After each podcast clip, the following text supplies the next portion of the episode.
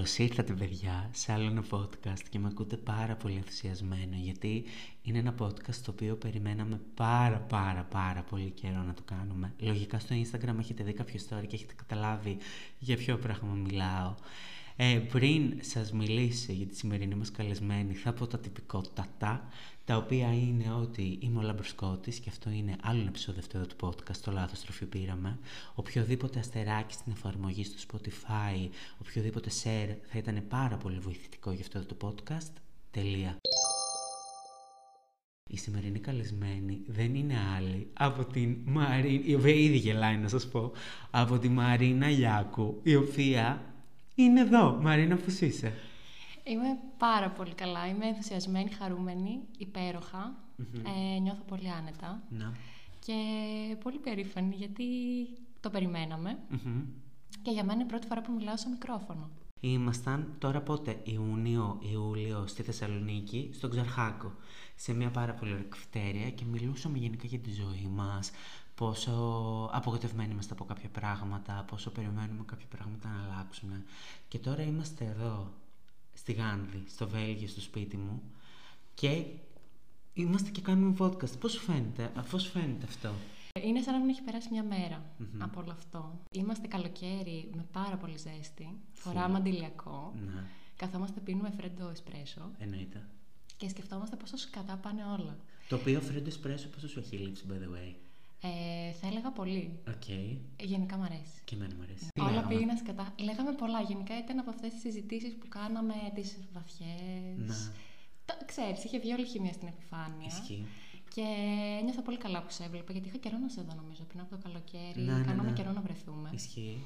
Και σε περίμενα πώς και πώς. Ε, και ήταν σε μια, ήμουνα σε μια φάση καμπής. Δεν είχα ακόμη νέα από την πρακτική. Το περίμενα. Δεν το πολύ πίστευα όμως. Και ξέρεις, ήταν μια από αυτές τις συζητήσεις που συνειδητοποιείς ότι έχεις πολύ, ε, έχεις μαζέψει πολύ μαυρίλα, πολύ στασιμότητα και θες κάτι να αλλάξει. Θέλω να μας πεις καταρχάς τι κάνεις εδώ στο Βέλγιο.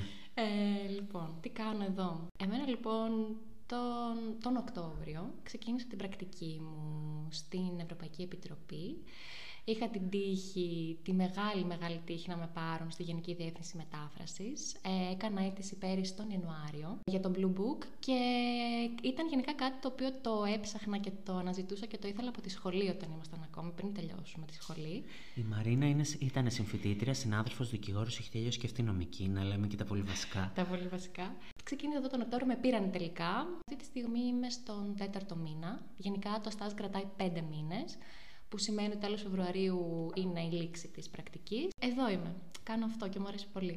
Θέλεις να μας πεις λίγο το timeline, δηλαδή έκανες την αίτηση για κάποιον ο οποίος τυχόν ενδιαφέρεται που μας ακούει.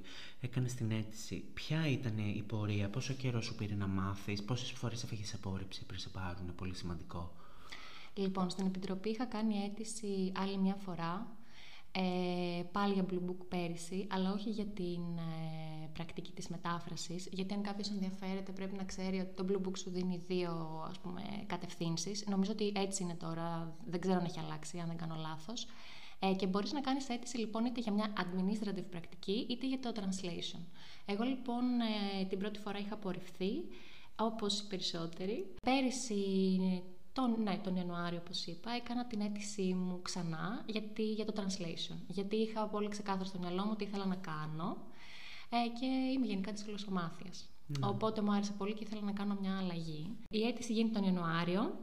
Γύρω στο Μάρτιο, τέλος Μαρτίου, έστειλα τα χαρτιά μου, γιατί σου ζητάνε να στείλεις χαρτιά. Περνάς από κάποια στάδια.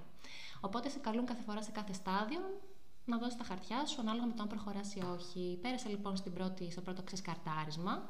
Έστειλα τα χαρτιά μου τέλος Μαρτίου και νομίζω τέλος Μαΐου έλαβα την απάντηση ότι ήμουνα στους προεπιλεχθέντες, ήμουνα pre-selected. Αυτό γενικά είναι ένα καλό βήμα γιατί υπάρχει μεγάλος αριθμός ατόμων που κάνουν αιτήσεις και μπορεί να μην περάσει και στο pre-selection. Να πω κάτι πριν συνεχίσει Μαρίνα. Δύο φορές έχω κάνει αίτηση στην Κομισιόν, δύο φορές έχω απορριφθεί χωρίς να φτάσω στο pre-selection mm. που λες και εσύ. Δηλαδή, δύο φορές μου είπαν η αίτησή σας δεν προχώρησε εξαιτίας του ναι. μεγάλου αριθμού αιτήσεων. Ξέρεις, το κλασικό email. Ναι, το κλασικό email που mm. πονάει. Που πονάει. Που πονάει. Η απόρριψη πονάει γενικά, αλλά μεγάλη συζήτηση. Μεγάλη συζήτηση.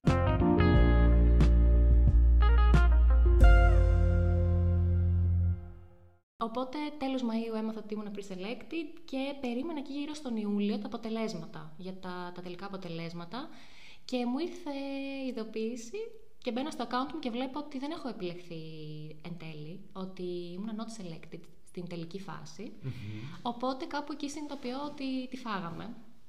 Και μια εβδομάδα αργότερα, αφού έγινε αυτό, νομίζω τέλος Ιουλίου, γύρω στις 25, τα θυμάμαι και όλα, ε, ε, με πήραν τηλέφωνο και μου είπαν ότι υπάρχει θέση στις Βρυξέλλες, στη Γενική Διεύθυνση Μετάφρασης και αν ενδιαφέρομαι.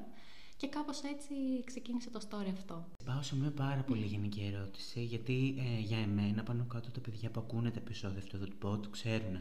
Τώρα ρωτώ για εσένα, εσύ με την ιδέα του εξωτερικού πριν για αυτό πώς ήσουν, ήσουν συμφιλειωμένη, ήσουν έτοιμη να αφήσεις τη χώρα, την Ελλάδα και να κάνεις μια τόσο σαρωτική αλλαγή; Η αλήθεια είναι ότι το σκεφτόμουν κάποια χρόνια. Δεν ξέρω αν ήμουν έτοιμη ή όχι. Νομίζω ότι ποτέ δεν μπορείς να είσαι απόλυτα έτοιμος, αλλά ξέρω ότι το προετοίμαζα κάπως το έδαφος μέσα μου ψυχολογικά. Ήξερα, δεν ξέρω, με κάποιο τρόπο τελειώνοντας τη σχολή και ξεκινώντας την άσκηση, ήξερα ότι κάπως εγώ πρέπει να φύγω, πρέπει κάτι να αλλάξω, πρέπει κάτι να γίνει. Με έβλεπα δηλαδή σε ένα άλλο περιβάλλον. Πίστευα πάντα ότι, ξέρεις, η αγάπη μου για τη γλωσσομάθεια θα, κάτι θα μου ανοίξει. Θες να μας πεις πώς ήταν η πρώτη σου μέρα στο Βέλγιο; δύσκολη. Δύσκολη. Έφτασα και ήταν, μου φάνηκαν όλα πολύ διαφορετικά. Μπήκα σε ένα σπίτι καινούριο. Ε, ήταν βράδυ, έβρεχε πολύ. Ένιωσα πάρα πολύ μόνη. Πρώτη φορά στη ζωή μου ένιωσα τόση μοναξιά. Ναι. Είχα και κάποια θεματάκια με τη στέγαση στην αρχή, αλλά τα ξεπέρασα. Εντάξει. Ε, Όμως ήταν δύσκολες. Οι πρώτες μέρες ήταν πραγματικά δύσκολες. Σε κάνουν δηλαδή να λες, ε, να αμφισβητήσεις την επιλογή σου. Ε, εσύ στο εξωτερικό γενικώ ερχόσουν μόνο για ταξίδια. Mm-hmm. Δηλαδή έκανες τα ταξίδια, τα κλασικά, ναι. τα λίγες μέρες. Ναι, ναι. Και ήταν η πρώτη φορά που ερχόσουν κάπου για να μείνεις μόνιμα. Τόσος καιρός, ναι.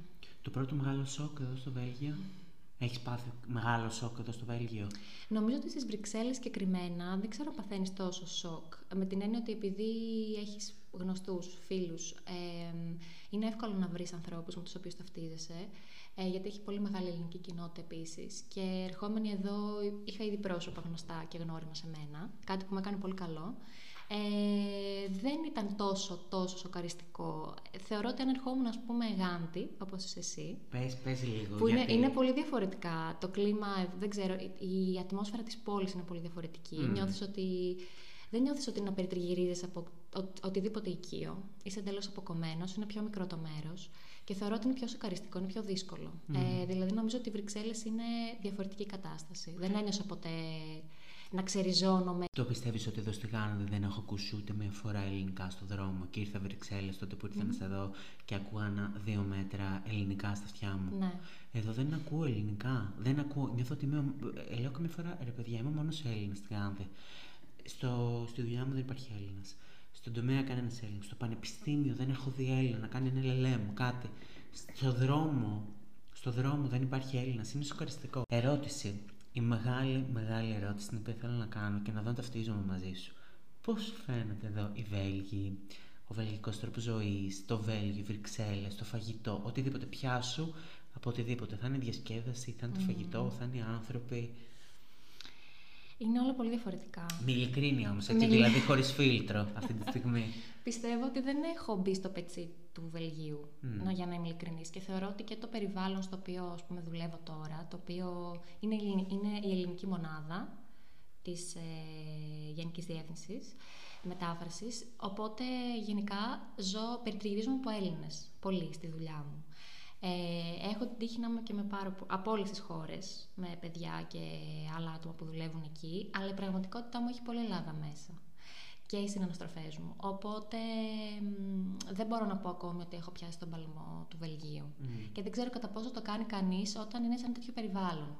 Θεωρώ ότι ίσως αν δραστηριοποιηθεί κανείς στον ιδιωτικό τομέα ή κάνει κάτι εκτός ε, ευρωπαϊκών οργάνων, είναι πολύ πιο πιθανό να δει πραγματικά το Βέλγιο. Νομίζω ότι οι Βρυξέλλες δεν αποτελούν έτσι έδαφος για να γίνει αυτό τόσο πολύ. Ναι. Ε, εντάξει, όσον αφορά τώρα τον καιρό, οκ. Είναι, είναι δύσκολο. Εγώ προσωπικά έχω να δω καιρό ήλιο. Ε, στις διακοπές των Χριστουγέννων δεν πήγα στην Ελλάδα. Ήμουνα μακριά. μακριά λέγοντας εντάξει, δεν, δεν γύρισα για διακοπές, οπότε αυτό το, το κλίμα που ζούμε τώρα εδώ, το ζω όλο αυτό, όλο αυτό τον καιρό, δεν έκανα διάλειμμα καθόλου. Και εντάξει, είναι δύσκολο. Το φαγητό δεν θέλω να πω πολλά. αλλά, αλλά κοίταξε, θα σου πω πάλι στις Βρυξέλλες, επειδή έχει τεράστια ελληνική κοινότητα, πιστεύω ότι μπορείς να βρεις πράγματα και να φας πράγματα που θα έτρωγες και στην Ελλάδα. Δηλαδή, μπορείς να πάρεις έτσι μια γεύση ελληνικής κατάστασης. Ναι. Δεν είναι τόσο ανέφικτο. Σου έχει λείψει η Ελλάδα. Και αν σου έχει λείψει η Ελλάδα, τι σου έχει λείψει από την Ελλάδα; Η αίσθηση, ξέρεις, το, το, το, σπίτι. Αυτό. Σου λείπει πολλές φορές. Η οικειότητα και η ζεστασιά του σπιτιού. Γενικά είμαι άτομο που το επιζητώ πάρα πολύ αυτό. Πιστεύω πολύ στη θαλπορή. Στο προηγούμενο podcast εγώ έλεγα ότι σπίτι είναι άνθρωποι. Αν, αν είχες εδώ πέρα τους γονείς σου ή τους φίλους σου, πιστεύεις ότι θα ένιωθες σπίτι; Δηλαδή στην πραγματικότητα είναι η Ελλάδα που σου λείπει ή η αίσθηση της οικογένειας; Δεν ξέρω, να σου πω την αλήθεια. Θεωρώ σίγουρα ότι θα ήταν πολύ διαφορετικά, πολύ, έτσι, πολύ πιο εύκολα. Νομίζω ότι η Ελλάδα είναι μια χώρα που έχει πολύ, έτσι, πολλά χαρακτηριστικά πράγματα τα οποία την κάνουν, ξέρεις, Ελλάδα. Δεν ξέρω τώρα αν αυτό προκύπτει απλά επειδή είμαι από εκεί. Ε, έχει όμως κάποια, ξέρεις, κάποια σήματα κατά τεθέν. Είναι η ατμόσφαιρα, είναι η έξοδος που κάνεις, είναι η ψυχολογία που έχεις όταν βγαίνεις έξω. Είναι, αυτό είναι, ξέρεις, όταν βγαίνω, βγαίνεις έξω στην Ελλάδα και απλά έχεις έναν ενθουσιασμό όλη τη μέρα, είσαι προετοιμασμένος για κέφι, για μια μεγάλη παρέα, να βρεις πράγματα. Αυτό εδώ τόσο πολύ δεν το νιώθω. Είναι λίγο πιο κλειστά, πιο ναι. κουμπωμένα τα πράγματα. Ναι. Εγώ γενικά για την Ελλάδα λέω ότι πέφτουν, ο κόσμος ο οποίος βγαίνει έξω, πέφτει, τίνει να πέσει πολύ εύκολα βασικά σε μια παγίδα που είναι η θεοποίηση της Ελλάδας. Δηλαδή τώρα, έχοντας μείνει, εγώ δεν έχω και πολύ καιρό, ένα μισή μήνα έχω που είμαι Βέλγιο. Σκέφτομαι την Ελλάδα στην εξειδανικευμένη μορφή της. Ξεχνάω ας πούμε την Αθήνα της ημέρας, των νεύρων, της αγένειας, της έλλειψης παιδείας, ε, των χάλια οικονομικών και του χάλια μισθού και σκέφτομαι την Ελλάδα αυτό που λες εσύ του ήλιου, του φαγητού, των μπαρ, της παρέας, του γέλιου, της μαλακίας και του χαβαλέ που εδώ δεν έχουν χιούμορ και χαβαλέ και mm. ε, τουλάχιστον μπορεί και εμείς να μην το καταλαβαίνουμε έτσι. Εσύ πιστεύεις ότι θα πέσεις σε αυτήν την παγίδα κάποια στιγμή; Γιατί εγώ πιστεύω ότι είναι πολύ πιθανό να πέσει σε αυτήν την παγίδα, το παραδέχομαι. Πιστεύω ότι θα πέσω, ναι. Πιστεύω ότι θα πέσω. Ναι. Ε, απλά κάθε φορά που πάω λίγο να κυλήσω, προσπαθώ να σκεφτώ, ξέρεις, σκέφτομαι όντως πράγματα που μπορεί να με στεναχώρησαν, μπορεί... γιατί για, για να θέλεις να, να είσαι κάπου αλλού σημαίνει ότι κάτι δεν σου αρέσει. Για να είναι, ενώ έχεις δίκιο απόλυτο, για να είναι ικανό κάτι να σε διώξει και να μπεις στο αεροπλάνο και να έρθεις κάπου που δεν έχεις κανέναν, κάτι σε ενοχλεί, σε τρώει πάρα πολύ στη χώρα που είσαι, αλλιώς δεν θα έφυγες. Θα υπερίσχυαν οι δεσμοί με το μέρος. Καταλαβαίνετε ναι, θέλω να σου ναι, πω; Ναι, ναι σε αυτή τη φάση, ξέρεις, ε, οι δεσμοί είναι πάρα πολύ σημαντικοί, αλλά είχα, είχα τις τάσεις μου, είχα κάτι τάσεις φυγής. Γι' αυτό σου λέω μήπως πέσεις στην παγίδα, γιατί ξέρεις, θα μπεις στο αεροπλάνο, θα είναι η πρώτη μέρα, η δεύτερη μέρα το φαΐ, ο φρέντο εσπρέσο, ο φρέντο καπουτσίνο και αυτά που ακούγαμε φουλ τώρα, ε, ξέρεις, ε, κλισέ και αυτά εννοείται. Αλλά μετά θα πεις: Οκ, okay, και τι κάνω τώρα εδώ. Εγώ αυτό φοβάμαι και δεν θέλω να γυρίσω άμεσα. Εγώ πιστεύω ότι μπορεί να επέλθει πολύ γρήγορα κορεσμός όταν σου λείπει πολύ αυτό. Όταν σου λείπει, ας πούμε, ξέρεις το φαγητό, η Ελλάδα και ό,τι η Ελλάδα αντιπροσωπεύει. Πιστεύω ότι είναι πολύ εύκολο ξέρεις, να πάρεις μεγάλες δόσεις από αυτό γιατί το έχει στερηθεί και μετά να, να μην το θες άλλο πια. Δηλαδή είναι πολλές φορές και το έχω βιώσει και ενώ ήμουν στην Ελλάδα ε, ή στι διακοπές και μετά μπορώ να γυρνούσα στη, στη ρουτίνα μου, στην καθημερινότητά μου, η οποία ήταν αρκετά περίεργη και, και δύσκολη. Ε, και πραγματικά έλεγα και ποιο είναι το νόημα σε αυτό και ποιο είναι το νόημα στο, ξέρεις, στο, στο τόσο ήλιο ή στο τόσο, στην τόση θάλασσα όταν ξέρεις υπάρχουν άλλοι παράγοντες οι οποίοι υπησέρχονται στην καθημερινότητά σου και σε κάνουν αυτά να μην τα χαίρεσαι πολλές φορές. Είναι, είναι λίγο ιδέα. Είναι αυτό που λες απόλυτα, συμφωνώ απολύτως, είναι ιδέα. Είναι Γιατί ιδέα. όλοι ξέρουμε ε, νομίζω οι πάντες, ε, ναι. ανθρώπους ε, είτε δικούς μας είτε όχι, που δεν απολαμβάνουν αυτή τη στιγμή πράγματα στην Ελλάδα. Ένιωθες ασφαλής στην Ελλάδα. Πάρα πολύ. Δεν θέλω να εκβιάσω μια συγκεκριμένη απάντηση, θέλω, αλλά θέλω να στη θέσω πιο σωστά την ερώτηση. Ένιωθες ασφαλής από, από, από θεσμικά και κοινωνικά εννοώ. Θεσμικά και κοινωνικά όχι. Ένιωθα ασφαλής με την άποψη Από το... φίλους, της... ναι, ναι, ναι, του, ναι, του, περίγυρου. Εντάξει, εννοείται. Ε, γιατί είχα τη τύχη γενικά να έχω ανθρώπους πάντα που με αγαπούν πολύ γύρω μου και να, να ζω με ανθρώπους που με αγαπούν. Να. Και είχα φτιάξει, ξέρεις, ένα περίγυρο πολύ όμορφο. Ε, και πάντα ένιωθα να έχω πολύ αγάπη. Αλλά πέρα από αυτό, όχι, ένιωθα ίσα ίσα, ξέρεις, κάτι να με. κάτι να μου αντιστέκεται, κάτι να με δυσκολεύει. Ο μέσος Βέλγος εδώ, βέβαια, εντάξει, Βρυξέλλες μας το έχεις ξεκαθαρίσει, δεν είναι και πολύ. Πώς φαίνεται, Μαρίνα; Προσπαθούμε να βρούμε μια ισορροπία, να τα πούμε όλα χωρί χωρίς ωστόσο να βάλουμε και κάποιο cancel, μην φτάσεις σε κανονιστή. Κοίταξε, κοίταξε, για να είμαστε ειλικρινείς. Αυτό, αυτό- Σχολιάζαμε, σχολιάζαμε γενικά τον ερωτισμό Καλά, έχεις ανοίξει που αποπνέει, τεράστιο κεφάλαιο. που αποπνέει κάθε λαός. Μμ. Και η αλήθεια είναι ότι δεν εισπράττεις, ξέρεις, τον, τον ερωτισμό. Είσαι... Ναι. Οι Έλληνες είναι διαφορετικοί σε αυτό το πράγμα. Γενικά θεωρείς ότι θα μπορούσες εσύ να ενταχθείς κοινωνικά; Αυτό που λέμε social integration, ρε παιδί μου, να ενταχθείς και να είσαι μία από αυτούς. Δεν έχω ιδέα, δεν ξέρω. Ε, σε μια πρώτη σκέψη θα έλεγα, οκ, ναι. Απλά αν το σκεφτώ λίγο πιο βαθιά βάζω πολλούς αστερίσκους γενικότερα. Και αυτό για να το κάνεις νομίζω πρέπει να, το, να, να έρθεις αντιμέτωπος. Δηλαδή πριν φύγεις μπορείς να πεις πολλά πράγματα. Να τα σκέφτεσαι τα πράγματα με έναν τρόπο ότι ξέρεις θα γίνει αυτό και οκ και έχω αυτό το φίλο που πήγε εκεί και όλα οκ και είναι μια χαρά. Αλλά θεωρώ ότι η ένταξη είναι κάτι το οποίο μπορεί να είναι και ουτοπικό εν τέλει. Μπορεί και να μην υπάρχει ένταξη. Ποτέ. Ποτέ. Αν μοιάζεις φυσιογνωμικά με αυτούς, είναι πιο εύκολη η ένταξη. Από την άποψη. Ότι θα σε θεωρήσουν, πάντα η ένταξη, εγώ την εννοώ ότι θα σε θεωρήσουν έναν από αυτούς. Λοιπόν, θα, με, θα μοιραστώ κάτι τώρα. Εγώ ήμουνα προχθές, περίμενα να πάρω κάτι πακέτα, δεν στο έχω πει νομίζω. Περίμενα να πάρω κάτι πακέτα από το ταχυδρομείο. Ήμασταν. α, Ε, ε, είχα βάλει pick-up point για να πάρω το πακέτο. Και ήμασταν μπροστά μου μια τυπική Βελγίδα, εγώ και πίσω μου ήταν ένας Middle Eastern guy. Μμμ. Και όλοι θέλαμε να πάρουμε από ένα πακέτο από την ίδια εταιρεία, B-Post. Λοιπόν, Γνωστή. γνωστή. Ε, που μας είχε έρθει barcode σε όλους το email στο κινητό. Πάει η κυρία, δείχνει το email, της το δίνει. Πάω εγώ, δείχνω το email, μου δίνει το πακέτο. Πάει ο επόμενος και του λέει, που ήταν Middle Eastern και ήταν λίγος σκούρο. Και του λέει, Έχετε κάποιο ID. Ενώ σε μένα και σε, στην ε, κυρία της ζήτησε κανένα ID. Και σου λέω τώρα εγώ, θεωρείς ότι υπάρχει ένας ρατσισμός στην κοινωνία; Πολύ μεγάλος. Υποβο... με, με υποβόσκοντα τρόπο. Αυτό, όμως. αυτό ήθελα να πω ακριβώς, Ναι. ότι δεν υπάρχει, ξέρεις, στα χαρτιά. Στα χαρτιά με Στα τίποτα. χαρτιά υπάρχει inclusivity και Ακριβώς. open mind, ε, ξέρεις, open Ναι. mindedness και τα λοιπά, αλλά νομίζω ότι απ- η πραγματικότητα στην κοινωνία απέχει από αυτό. Και το συζητούσα και με την αδερφή μου ε, και της έλεγα ότι από τον σκατορατσισμό των Ελλήνων τον straightforward με τον low key ρατσισμό των Βέλγων προτιμώ τον straightforward γιατί μπορείς να απαντήσεις ενώ εδώ γίνεται με έναν τρόπο που δεν μπορείς να το προσάψεις τον άλλον γιατί θα φανείς ότι ξέρεις τώρα εγώ Ναι. τι να έλεγα ας πούμε και να έλεγα ότι ε, γιατί του ζητάς το ID και εμένα δεν μου το ζήτησες είναι, είναι περίεργο δεν θα βρεις εύκολα το δίκιο σου ενώ Ναι. στην Ελλάδα μιλάς και ρε παιδί μου, έστω τα λες και τα βγάζει από μέσα σου. Εδώ δεν μπορείς εύκολα. Ναι.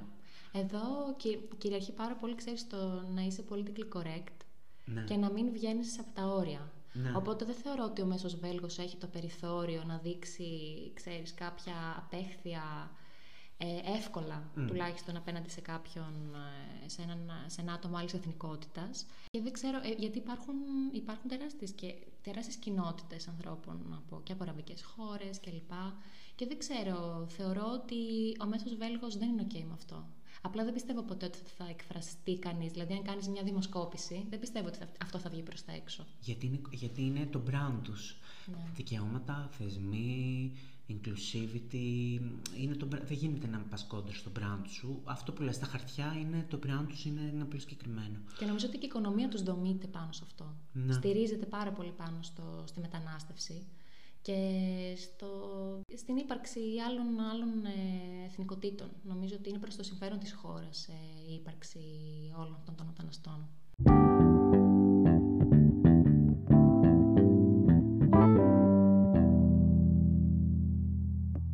Για να είμαστε όμως και λίγο αντικειμενικοί και θετικοί, βασικά αντικειμενικοί, θες να πούμε και τα θετικά τους.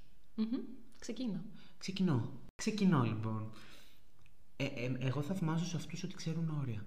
Είναι πολύ τυπικοί και πι- σαν άνθρωπο στην προσωπική μου ζωή δεν είμαι πολύ τον, καθόλου βασικά τον, ε, το, υπέρ των formalities και των τύπων. Θέλω αυθεντικά πράγματα και όχι πολλά πολλά με κουράζουν. Αλλά στη δουλειά μου έχοντας καεί από το χιλόφισο και το γιαούρτι θέλω τυπικότητα, όρια, συγκεκριμένα πράγματα, διαδικασίες και δικλείδες ασφαλείας για να μην βρίσκεσαι εκτεθειμένος Και καταλαβαίνεις τι λέω, δικηγόρος είσαι. Mm-hmm. Πόσες φορές έχουμε βρεθεί σε δύσκολες καταστάσεις σε αυτό το επάγγελμα. Επομένως, το ότι υπάρχουν πολύ συγκεκριμένα πράγματα, ένα, δύο, τρία, τέσσερα by the book, είναι για μένα πάρα πολύ θεμητό. Πολύ σωστό στη ζωή μου. Είναι τρελή ασφάλεια. Αυτό το καταλαβαίνεις όταν δουλέψεις εδώ σε οποιοδήποτε περιβάλλον. Δηλαδή, mm. είτε είναι σε μια εταιρεία, πιστεύω, είτε είναι σε κάποιο θεσμό. Mm. Και η δική μου εμπειρία μέχρι στιγμής είναι ότι υπάρχει η κουλτούρα εργασίας είναι πολύ διαφορετική. Ε, αυτό που βίωσα εγώ ήταν κάτι πάρα πολύ θετικό, γι' αυτό και το εκτιμώ διπλά και τριπλά. Ε, παρόλο που είχα την τύχη να μου έχουν συμπεριφερθεί σωστά οι άνθρωποι για τους οποίους έχω δουλέψει, ε, πιστεύω ότι εδώ αντίκρισα κάτι πολύ διαφορετικό. Δηλαδή, νομίζω ότι τον πρώτο καιρό ε, μοιραζόμουν έτσι και με, και με μια φίλη μου που κάνω μαζί πρακτική, την Όλγα, ε, πόσο πολύ εντύπωση μου έκανε η ευγένεια κάποιων ανθρώπων. Δηλαδή, δεν είχα συνηθίσει, ξέρεις ο άλλος απλά να είναι ευγενικός μαζί σου χωρίς λόγο ή να έρχεται να σε ρωτάει τι κάνεις, έχω φέρει αυτό, έλα να φας ε, και να σε, να σε προσεγγίζει απλά για να δει πώς είσαι, για να σε γνωρίσει. Α, έχουμε μια καινούργια σταζιέρα, έχουμε τη Μαρίνα, πάμε να τη γνωρίσουμε, ας πούμε. Ένιωσα πάρα πολύ ευπρόσδεκτη στο, στο χώρο. Και γενικότερα, ναι, αυτό είναι κάτι που δεν το βρίσκεις εύκολα. Δηλαδή, όλο σε σέβεται και επίσης αυτό που θέλω να τονίσω το οποίο νομίζω ότι δεν το ζούμε πολύ όσοι έχουμε ασχοληθεί με δικηγορική πραγματικότητα, είναι το πόσο ο άλλος αντιμετωπίζει ισότιμα. Δηλαδή το background σου, οι σπουδές σου, ο κόπος σου, το πτυχίο σου, όλα αυτά έχουν ένα αντίκρισμα. Ο άλλος αναγνωρίζει ότι αυτό που κουβαλάς έχει μια αξία και σου συμπεριφέρεται, πολύ, δηλαδή σου συμπεριφέρεται ισότιμα. Ξέρεις, πρέπει να μιλήσεις αυτό, σε, σε, σε, σε περικλεί μέσα στις διαδικασίες, δεν σε αφήνει ποτέ απ' έξω. Α, ο σκούμενος, ας πούμε, είναι ναι. πιο κάτω πάντα ένιωθα ότι ήμουν στο ίδιο σκαλί και πήρα αυτή την αντιμετώπιση από άτομα τα οποία είναι έμπειρα πιο, μένα κατά, α, πιο έμπειρα από μένα κατά 30 χρόνια, όχι απλά μεγαλύτερη μου λίγο. Είχαμε μια πολύ ενδιαφέρουσα συζήτηση για το πώς να φτιάξεις έναν παράδεισο και λέγαμε ότι ο παράδεισος είναι μια χώρα σαν την με το κλίμα, το φαγητό, τη διασκέδαση και τον καιρό της Ελλάδας και την οργάνωση και την οικονομία του Βελγίου. Και θα σου κάνω μια γενική ερώτηση. Γιατί θεωρείς ότι δεν υπάρχει αυτή η χώρα και γιατί η ζωή εγγενώς είναι yin, όχι yin yang, ξέρεις, πάντα διλήμματα, πάντα κάτι πρέπει να έχεις και κάτι πρέπει να χάνεις. Γιατί δεν γίνεται σε μια κατάσταση να τα έχεις όλα. Ή μάλλον δεν είναι πολύ attainable να τα έχεις όλα. Γιατί πιστεύω ότι ο άνθρωπος έχει γεννηθεί για να ταλαιπωρείται. Άντε ρε.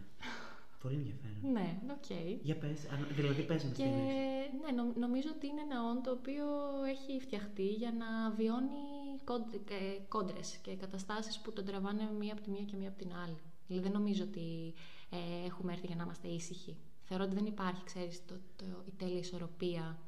Όποια ζωή και να δεις, όποιον άνθρωπο και να πάρεις σαν παράδειγμα και να πεις «Α, έχει την τέλεια δουλειά, τον τέλειο σύντροφο, το πανέμορφο σπίτι, το ωραίο αυτοκίνητο και την, τη σταθερότητα, την οικονομική καθεμήνα, νομίζω ότι και αυτός ο άνθρωπος ακόμη έχει άπειρα βάσανα στο κεφάλι του. Οπότε δε, δεν, υπάρχει, δε, δεν υπάρχει τελειότητα σε αυτό. Είναι, έχεις έρθει εδώ στον κόσμο για να ταλαιπωρείσαι, για να βιώνεις διλήμματα και για να... Αυτό ακούγεται λίγο δεν ξέρω, απεσιόδοξο. Αλλά ε, ε, θεωρώ ότι έχει και καλή χρειά. Δεν το λέω με κακό τρόπο ναι, ναι, ναι. απαραίτητα. Ναι. Και επίσης, εάν ε, ξέρεις, υπήρχε αυτό η τέλεια χώρα με του τέλειου μισθούς, ό,τι μπορεί να σημαίνει αυτό το τέλειο. Όλοι θα πήγαιναν εκεί. Πρώτα, πρώτα αυτό. Ίσως το Βέλγιο να μην είχε κατοίκους. Ε, τότε. Εκεί οι Βέλγοι μπορεί να φεύγανε.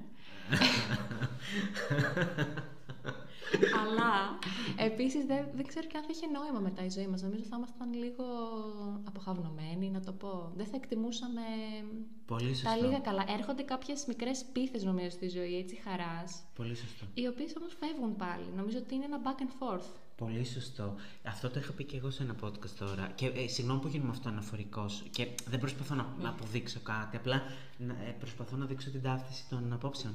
Ε, ότι η ζωή είναι γεμάτη ups and downs και τα downs δίνουν νόημα στα ups. Αν ήταν μόνο ups, δεν θα ήταν ups, θα ήταν κάτι αναμενόμενο, βαρετό. Αυτό. Δεν, νομίζω, δεν νομίζω ότι θα είχε νόημα να, να υπάρχει, αν ήταν, αν ήταν όλα κάθε στιγμή δεδομένα. Απλά είναι δύσκολο, ξέρεις, να συμφιλειωθείς με αυτό. Overall, δύσκολη ερώτηση. Ε, είσαι πιο ευτυχισμένη εδώ ή στην Ελλάδα; Δεν μπορώ να το απαντήσω αυτό νομίζω. Διαφορετικά ίσως ευτυχισμένη. Ναι, διαφορετικά σίγουρα. Έχω, κοίταξε, ε, από τη στιγμή που ήρθα εδώ έχουν συμβεί πολλές αλλαγές. Νομίζω σε όλους μας. Εάν όποιον και να ρωτήσεις, από τους πολλούς που είμαστε εδώ, θα σου πει αυτό το πράγμα.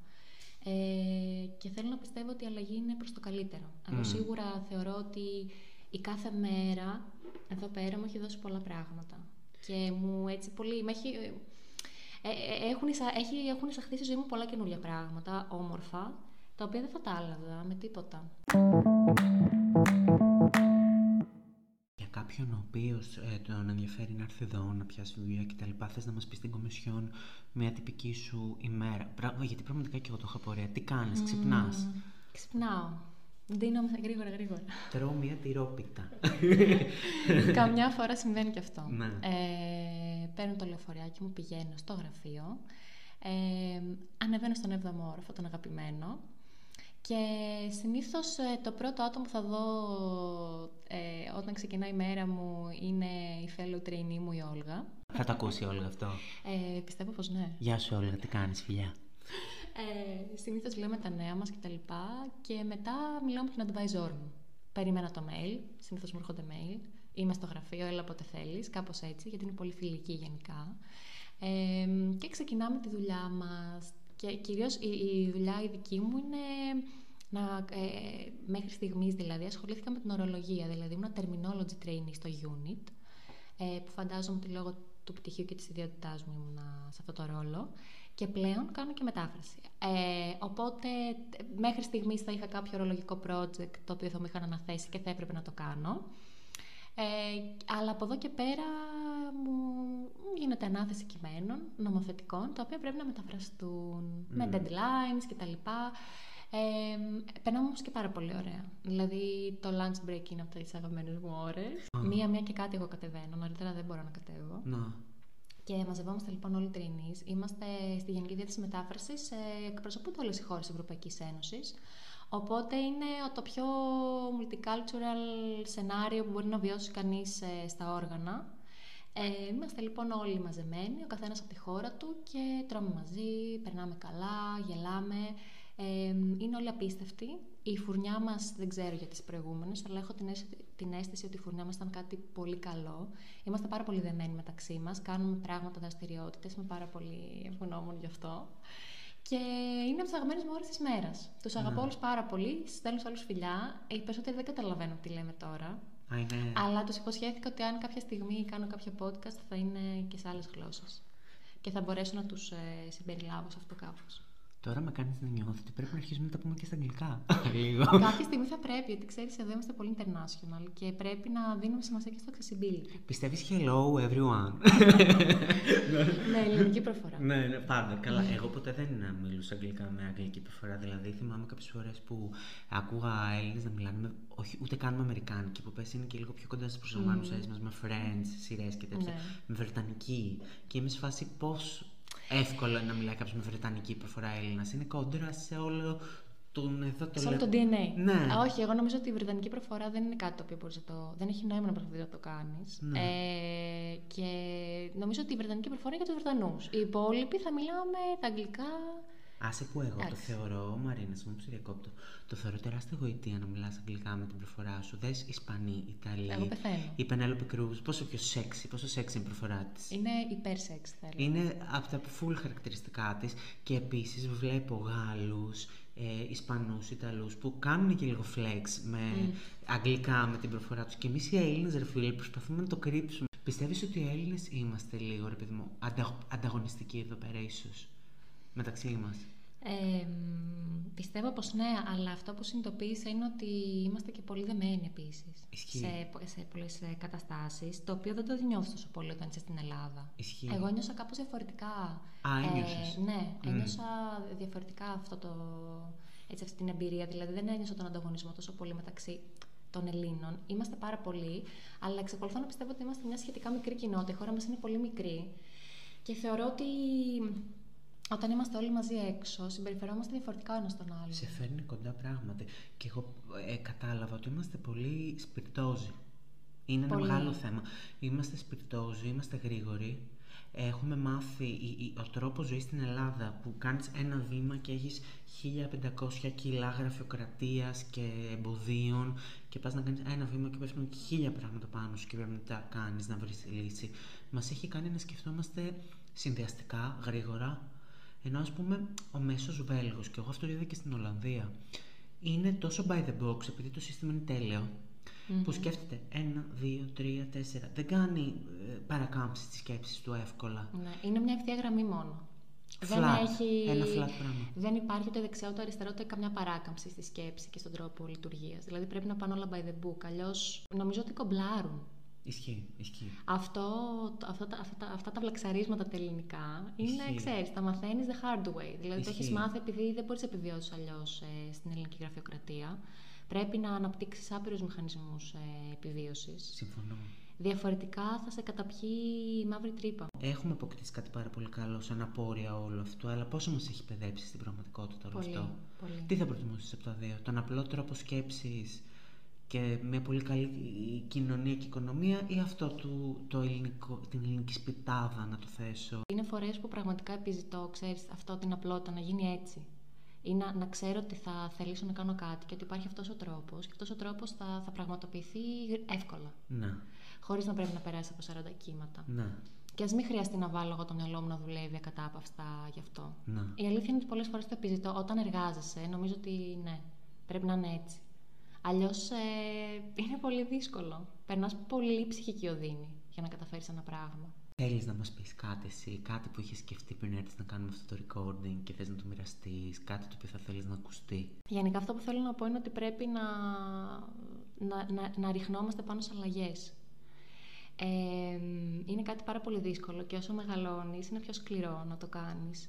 Όμως έχουν πάντα ένα θετικό πρόσημο και νομίζω ότι άμα δεν πέσεις πάνω σε αυτό, να πεις εγώ τώρα θα, θα αφαιθώ, θα αφήσω τα χέρια μου και θα πέσω όπου βρεθεί, όπου, όπου, όπου τύχει. Δεν θα αλλάξει, δεν θα αλλάξουν πράγματα. Γιατί ε, εκλαμβάνω και εγώ ότι υπάρχει μεγάλη στασιμότητα. Εγώ προσωπικά, σαν Μαρίνα, ένιωθα στασιμότητα πολύ στη, στη ζωή μου. Ε, οπότε μ, είπα ότι ξέρεις κάτι, αν δεν γίνει τώρα αυτό, αν δεν σε πάρουν, αν δεν φύγεις, αν δεν αναγκαστείς να αφήσεις το σπίτι σου, τη σιγουριά σου, όλα αυτά που ξέρεις, δεν θα αλλάξεις τίποτα ποτέ. Ε, οπότε πρέπει να το προσπαθούμε νομίζω. Δεν, ε, δεν θεωρώ καθόλου δεδομένο αυτό εδώ που κάνουμε τώρα. Ούτε, το, το, τι- ούτε την πρακτική, ούτε το τι είμαι εδώ. Νομίζω κανείς μας. Απλά θέλω να πω ότι κάθε μέρα πρέπει να την εκτιμούμε και αν κάποιος έχει στο νου του να κάνει κάτι διαφορετικό και αν μπουχτίζει, ε, δεν είναι ποτέ αργά να το αλλάξει αυτό. Ξέρω ότι ακούγεται κλεισέ αυτό που το λέω. πιστεύεις, αυτό ήθελα να σε Το ρωτήσω. πιστεύω, το πιστεύω γιατί αυτά τα, αυτά τα πράγματα που λέω τώρα τα έχω ακούσει να μου τα λένε και μου φαινόντουσαν βλακίες. Μου φαινόντουσαν και, κοινότυπα πράγματα τα οποία απλά μου τα λέει κάποιος για να μην, ε, ξέρεις, να μην πέσω εντελώς. Και κενά νοήματος και ουσίας. Αυτό. ίσα ίσα λόγια για να σου χαϊδέψει κάποιος τα αυτιά, αλλά δεν, είναι- δεν είναι έτσι. Ε, αυτά τα πράγματα έχουν ουσία.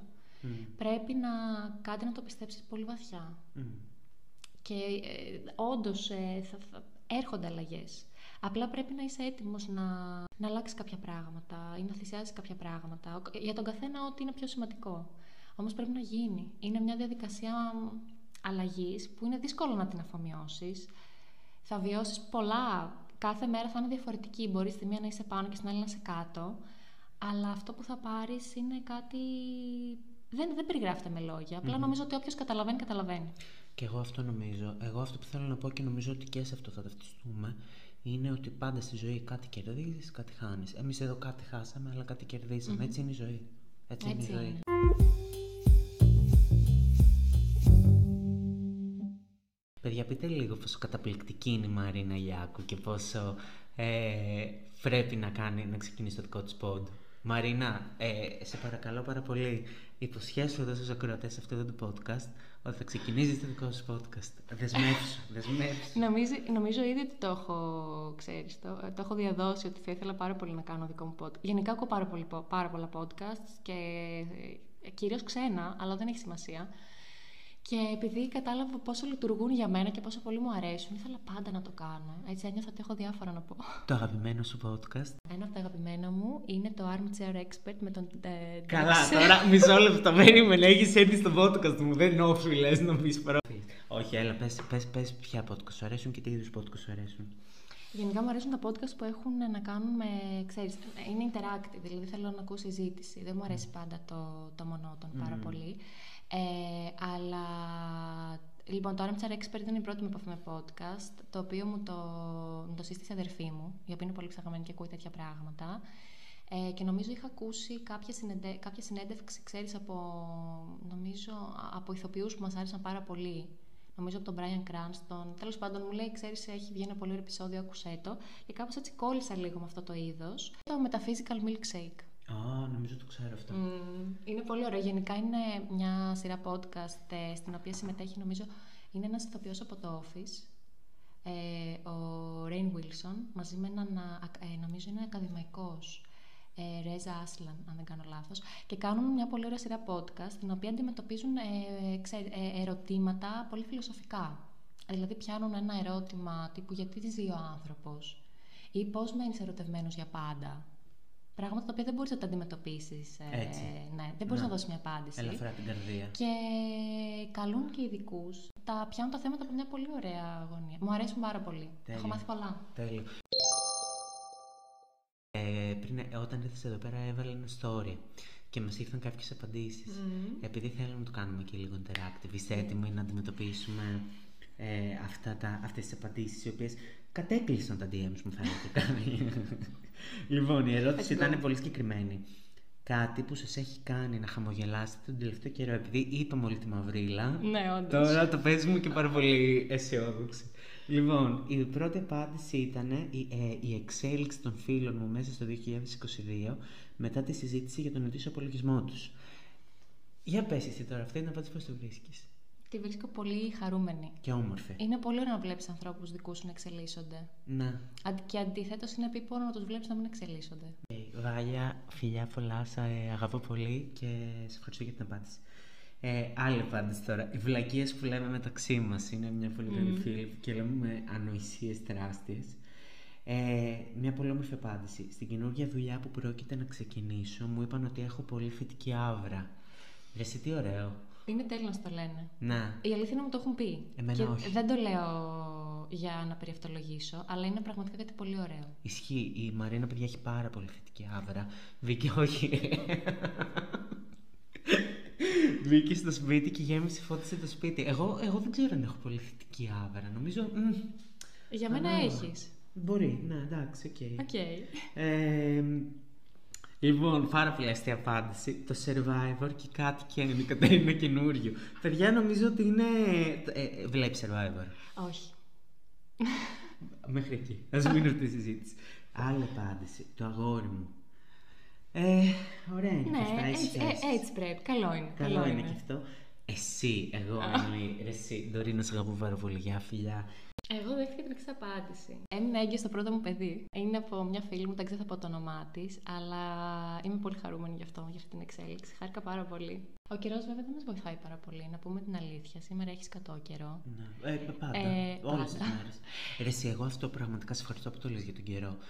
Ξυπνάω, έχει ένα συγκεκριμένο ουρανό. Αυτός ο ουρανός συνεχίζει ίδιος και παράλλακτο. Δεν κινείται ούτε σύννεφο μέχρι το απόγευμα που θα νυχτώσει. Και Πολλές φορές το είπα και στον καφέ, νιώθω ότι δεν ανοίγει το μάτι ποτέ μες στη μέρα στην πραγματικότητα.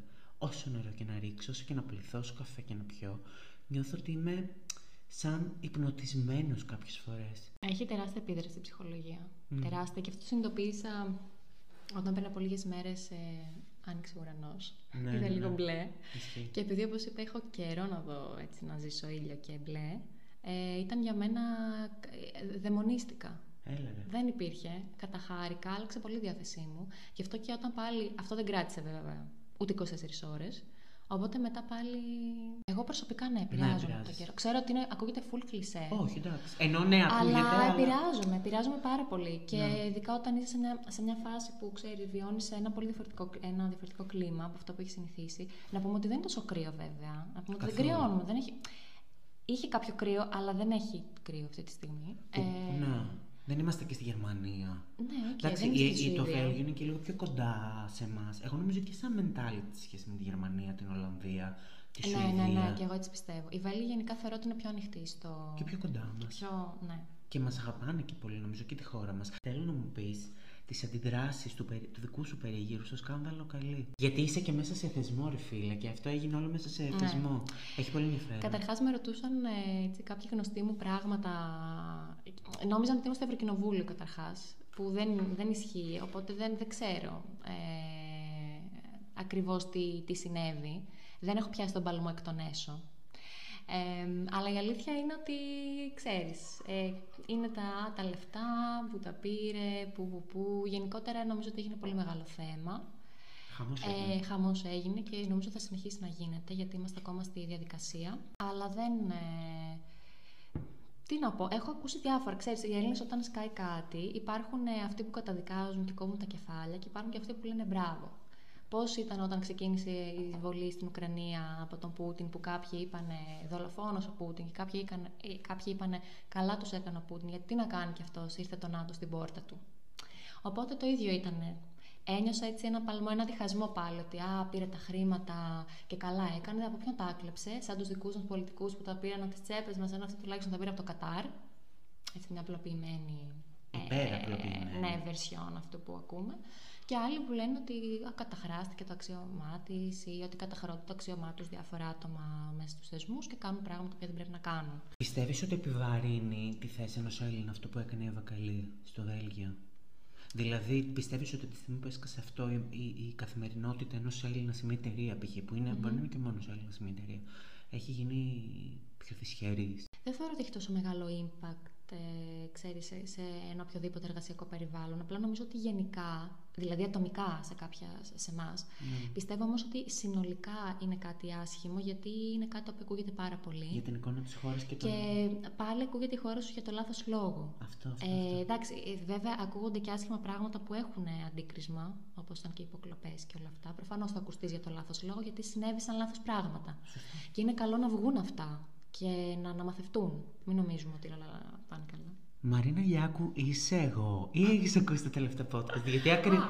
λέω τα έχω ακριβώ. ακούσει, τα έχω ακούσει και σου έχω πει ότι όταν τα άκουγα στο έστελνα και σου είχα πει ότι είχα ταυτιστεί απόλυτα με Λέω αυτό. ακριβώς το ίδιο πράγμα και στο τελευταίο. Ναι, το ξέρω. Δεν μπορείς όμως να το μασκαρέψεις αυτό το πράγμα. Δηλαδή αυτό πρέπει να ακουστεί, δεν θα ακουστεί. Θα ακουστεί. Είναι πολύ μεγάλο σκάνδαλο.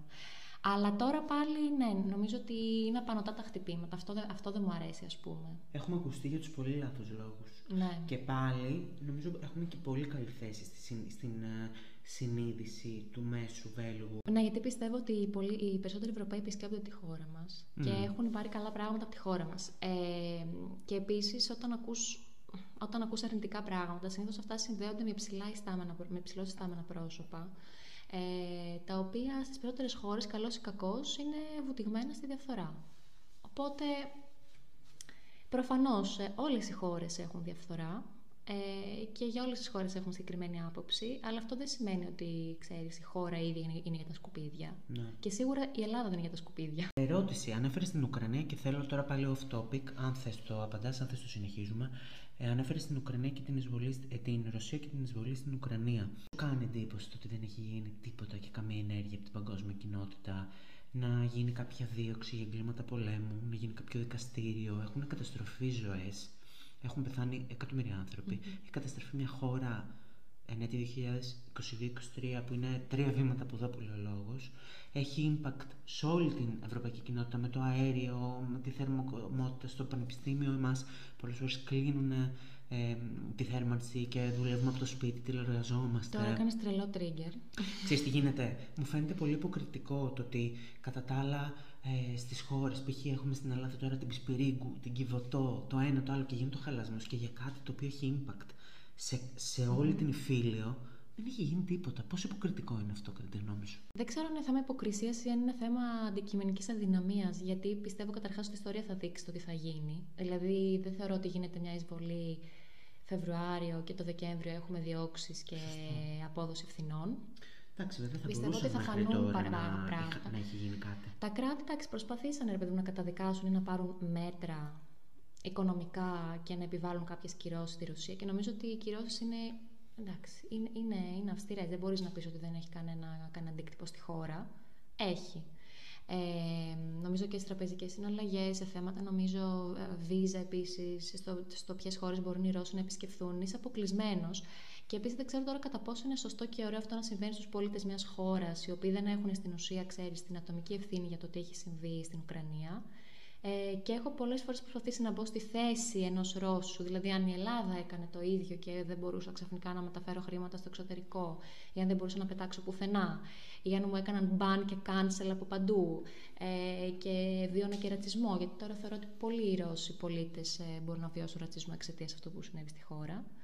Ε, δεν ξέρω, νομίζω ότι, ότι αυτό είναι κάτι που είναι ακόμη σε εξέλιξη. Δεν, ξέρω πώς θα, πώς θα πάει. Ε, ναι. Νομίζω έχουμε να δούμε πολλά ακόμη για αυτό το ζήτημα. Όντως, πράγματι. Μπορεί να είναι και η δική μου άποψη λάθος ή υπεραπροστοθυμένη. ίσως να απαιτώ να γίνουν πράγματα πολύ γρήγορα και επειδή όλα αυτά είναι παγκόσμιοι μηχανισμοί και μεγάλης κλίμακας πράγματα. Και πράγματα τα οποία δεν συνέβησαν σήμερα. Δηλαδή, για να, για, θεωρώ ότι για να φτάσει μια χώρα σε ένα σημείο να κάνει, αυτή τη, ας πούμε, να κάνει πολεμικές ενέργειες, ε, πιστεύω ότι υπάρχει, ε, υπά, όχι πιστεύω, υπάρχει πολύ background από πίσω και επίσης ε, η Ουκρανία με τη Ρωσία είχαν εχθροπραξίες ε, ανέκαθεν. Και πριν και το 2014 υπήρχαν συγκρούσεις και το 2015. Ε, δηλαδή η κατάσταση ήταν έκρηθμη εδώ και πολλά χρόνια. Και αυτά είναι πράγματα τα οποία η παγκόσμια πολιτική κοινότητα τα, γνωρίζει.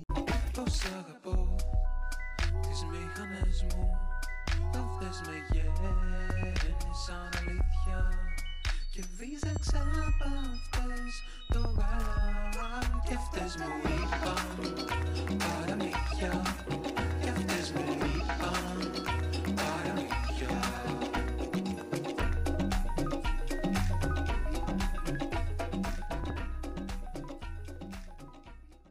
Μαρίνα, σε ευχαριστώ πάρα πολύ που ήσουν. Ήταν ένα από τα πιο ωραία επεισόδια, αλήθεια, όντως. Ε, το απόλαυσα πάρα πολύ. Νιώθω, δεν ξέρω, μπορεί, πιστεύω ότι θα βγει και προς τα έξω, ότι είναι σαν... Έχουμε και το κρασί εδώ και παίρνουμε λίγο κρασί, σαν να, είμαι, σαν να είμαι σε ένα μπαρ και να κάνουμε μια ωραία συζήτηση. Ναι. Αυτό... Ε, είναι κάτι το οποίο το έχουμε κάνει πάρα πολλές φορές. Ναι, Απλώς ναι, ναι. χωρίς μικρόφωνο. Αυτό, αυτό. Τώρα απλά μπήκε και ένα μικρόφωνο. Σε ευχαριστώ πάρα πολύ. Σας ευχαριστώ όλους εσάς που ήσασταν εδώ. Μαρίνα, είστε το πρώτο podcast, η πρώτη καλεσμένη του podcast μετά το νέο cover, το οποίο το είδες; Το είδα. Λοιπόν, το podcast. Ζητήθηκε το... και η γνώμη μου να πω σε αυτό το σημείο. Ισχύει, ισχύει, ισχύει. Ε, αυτό το artwork ε, το επιμελήθηκε Παναγιώτης Τάγκας, ε, που είναι illustrator, πολύ καλός φίλος και σε ευχαριστώ, υπερταλαντούχο, πολύ καλή δουλειά. Ε, και είσαι το πρώτο, η πρώτη καλεσμένη. Είμαι πολύ χαρούμενη. Δεν μπορώ να σου περιγράψει τη χαρά μου. Δεν μπορεί να βγει στο μικρόφωνο αυτό. Θα τα πούμε μετά. Λοιπόν, ευχαριστώ πάρα πολύ. Σας ευχαριστώ όσο στάσατε μέχρι εδώ. Ευχαριστούμε πολύ. Ε, Θες να πεις και στα Ισπανικά, να, να, να μας χαιρετήσεις και στα Ισπανικά, γιατί το κορίτσι αυτό μιλάει και Ισπανικά. Muchas gracias a todos por escucharnos y hasta muy pronto. Φιλιά πολλά, τα λέμε στο επόμενο επεισόδιο. Φιλιά.